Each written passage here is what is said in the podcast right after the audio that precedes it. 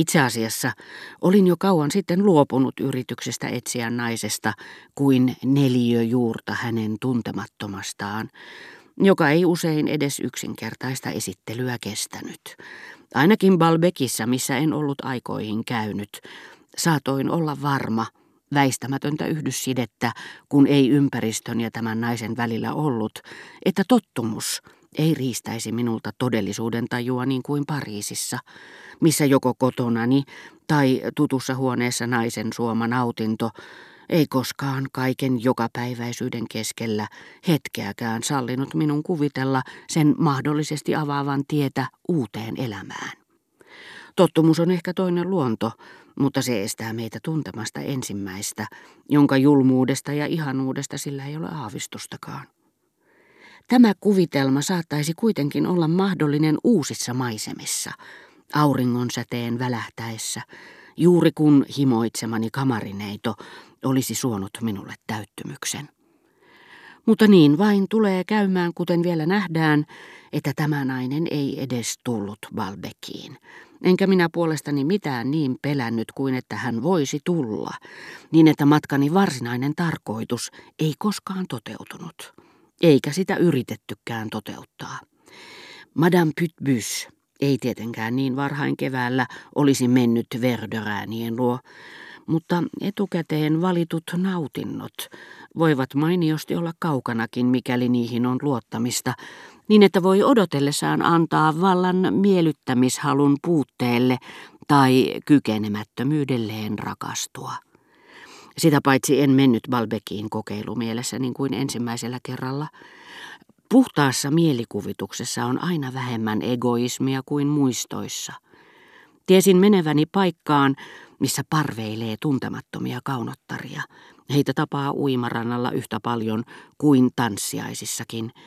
Ja ajatellessani kuinka käyskentelisin hotellin edessä ja aallonmurtajalla, tunsin etukäteen mielihyvää, jollaista Madame de Germantkin olisi voinut minulle tuottaa, jos hän olisi vähän useammin merkinnyt nimeni tanssiaisia järjestävien rouvien kavaljeerilistoille, sen sijaan, että olisi toimittanut minulle kutsuja näyttäville päivällisille.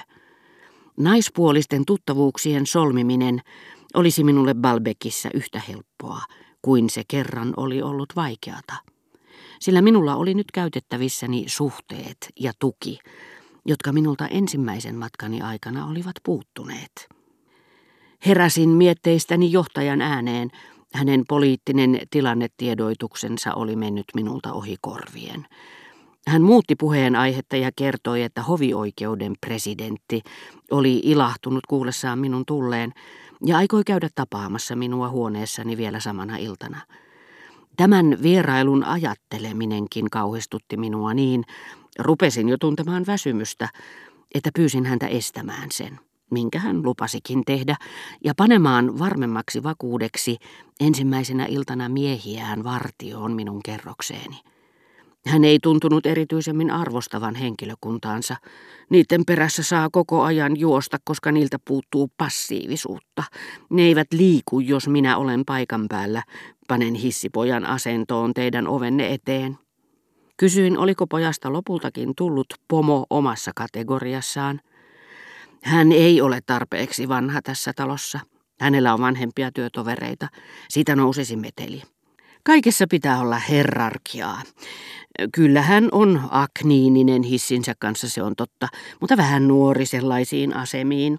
Siitä tulisi kontrahti vanhempien kanssa. Kokemusta siinä tarvitaan. Se on se primitiivi. Primääri, tärkein, hyve. Enemmän järkeä niskassa ja vuosia päässä. Hän voi luottaa minuun ennen kuin sain kaluunani Grand Hotelin johtajana. Olin tulikasteessa Monsieur Pajarin alla. Tämä vertaus teki minuun vaikutuksen ja kiitin johtajaa, joka oli vaivautunut takiani Ponkkulevrön saakka. Ei kestä. Se vei minulta ihan infinimaalisen ajan. Sitä paitsi me olimme jo perillä. Olin kuohumistilassa koko olemukseltani. Heti ensimmäisenä iltana sain kärsiä sydämeni toiminnan vajauksesta, ja hilliten itseni miten parhaiten taisin, kumarruin äärettömän hitaasti ja varovaisesti ottaakseni kengät jaloistani. Mutta tuskin olin koskettanut varsikenkäni ylimmäistä nappia, kun rintani laajeni, täyttyi jostakin läsnä olevasta tuntemattomasta ja jumalaisesta.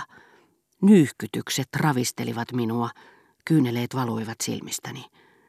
Se, joka tuli avukseni ja pelasti sieluni sitä uhkaavalta kuivuudelta, oli sama, joka monta vuotta aikaisemmin, samankaltaisena kurjuuden ja yksinäisyyden hetkenä, menetettyäni kokonaan otteen itsestäni, oli tullut ja palauttanut minut tuntoihini, omaksi itsekseni, sillä hän oli yhtä kuin minä, ja enemmän kuin minä. Säiliö, joka on enemmän kuin sisältö, ja toisen minulle taas.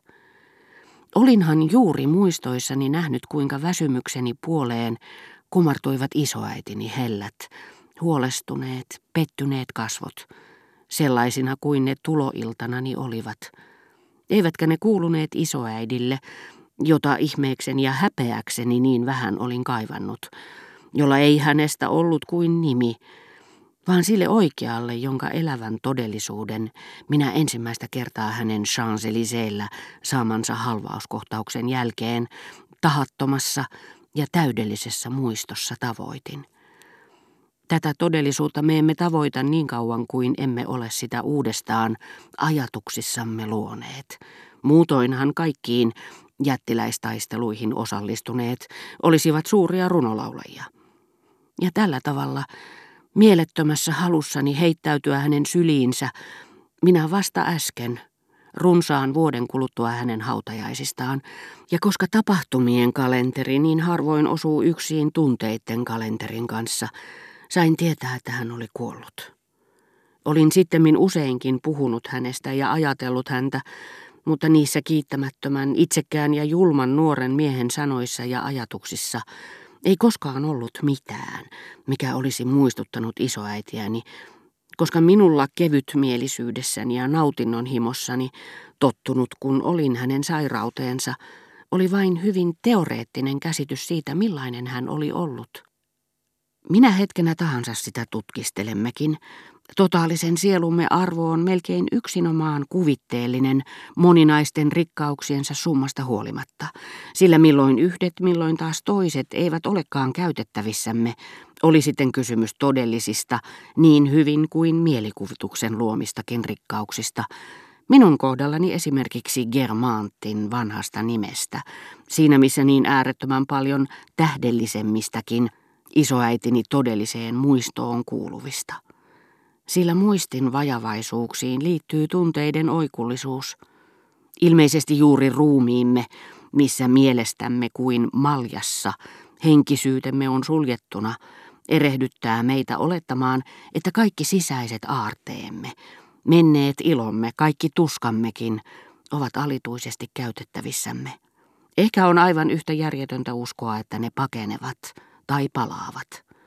Oli miten oli. Mikäli ne meissä pysyvät, se tapahtuu enimmäkseen tuntemattomalla alueella, missä niistä ei ole meille mitään hyötyä ja missä tavallisimpiakin pitävät loitolla erilaiset muistot, jotka ehdottomasti sulkevat pois samanaikaisen esiintymisen mahdollisuudenkin tietoisuuden alueella. Mutta jos tavoitamme niiden aistimusten puitteet, missä ne ovat säilyneet, niillä on vuorostaan valta häätää meistä kaikki, mikä niiden yhteyteen ei sovellu, sijoittaa meihin minuus, joka ne eli.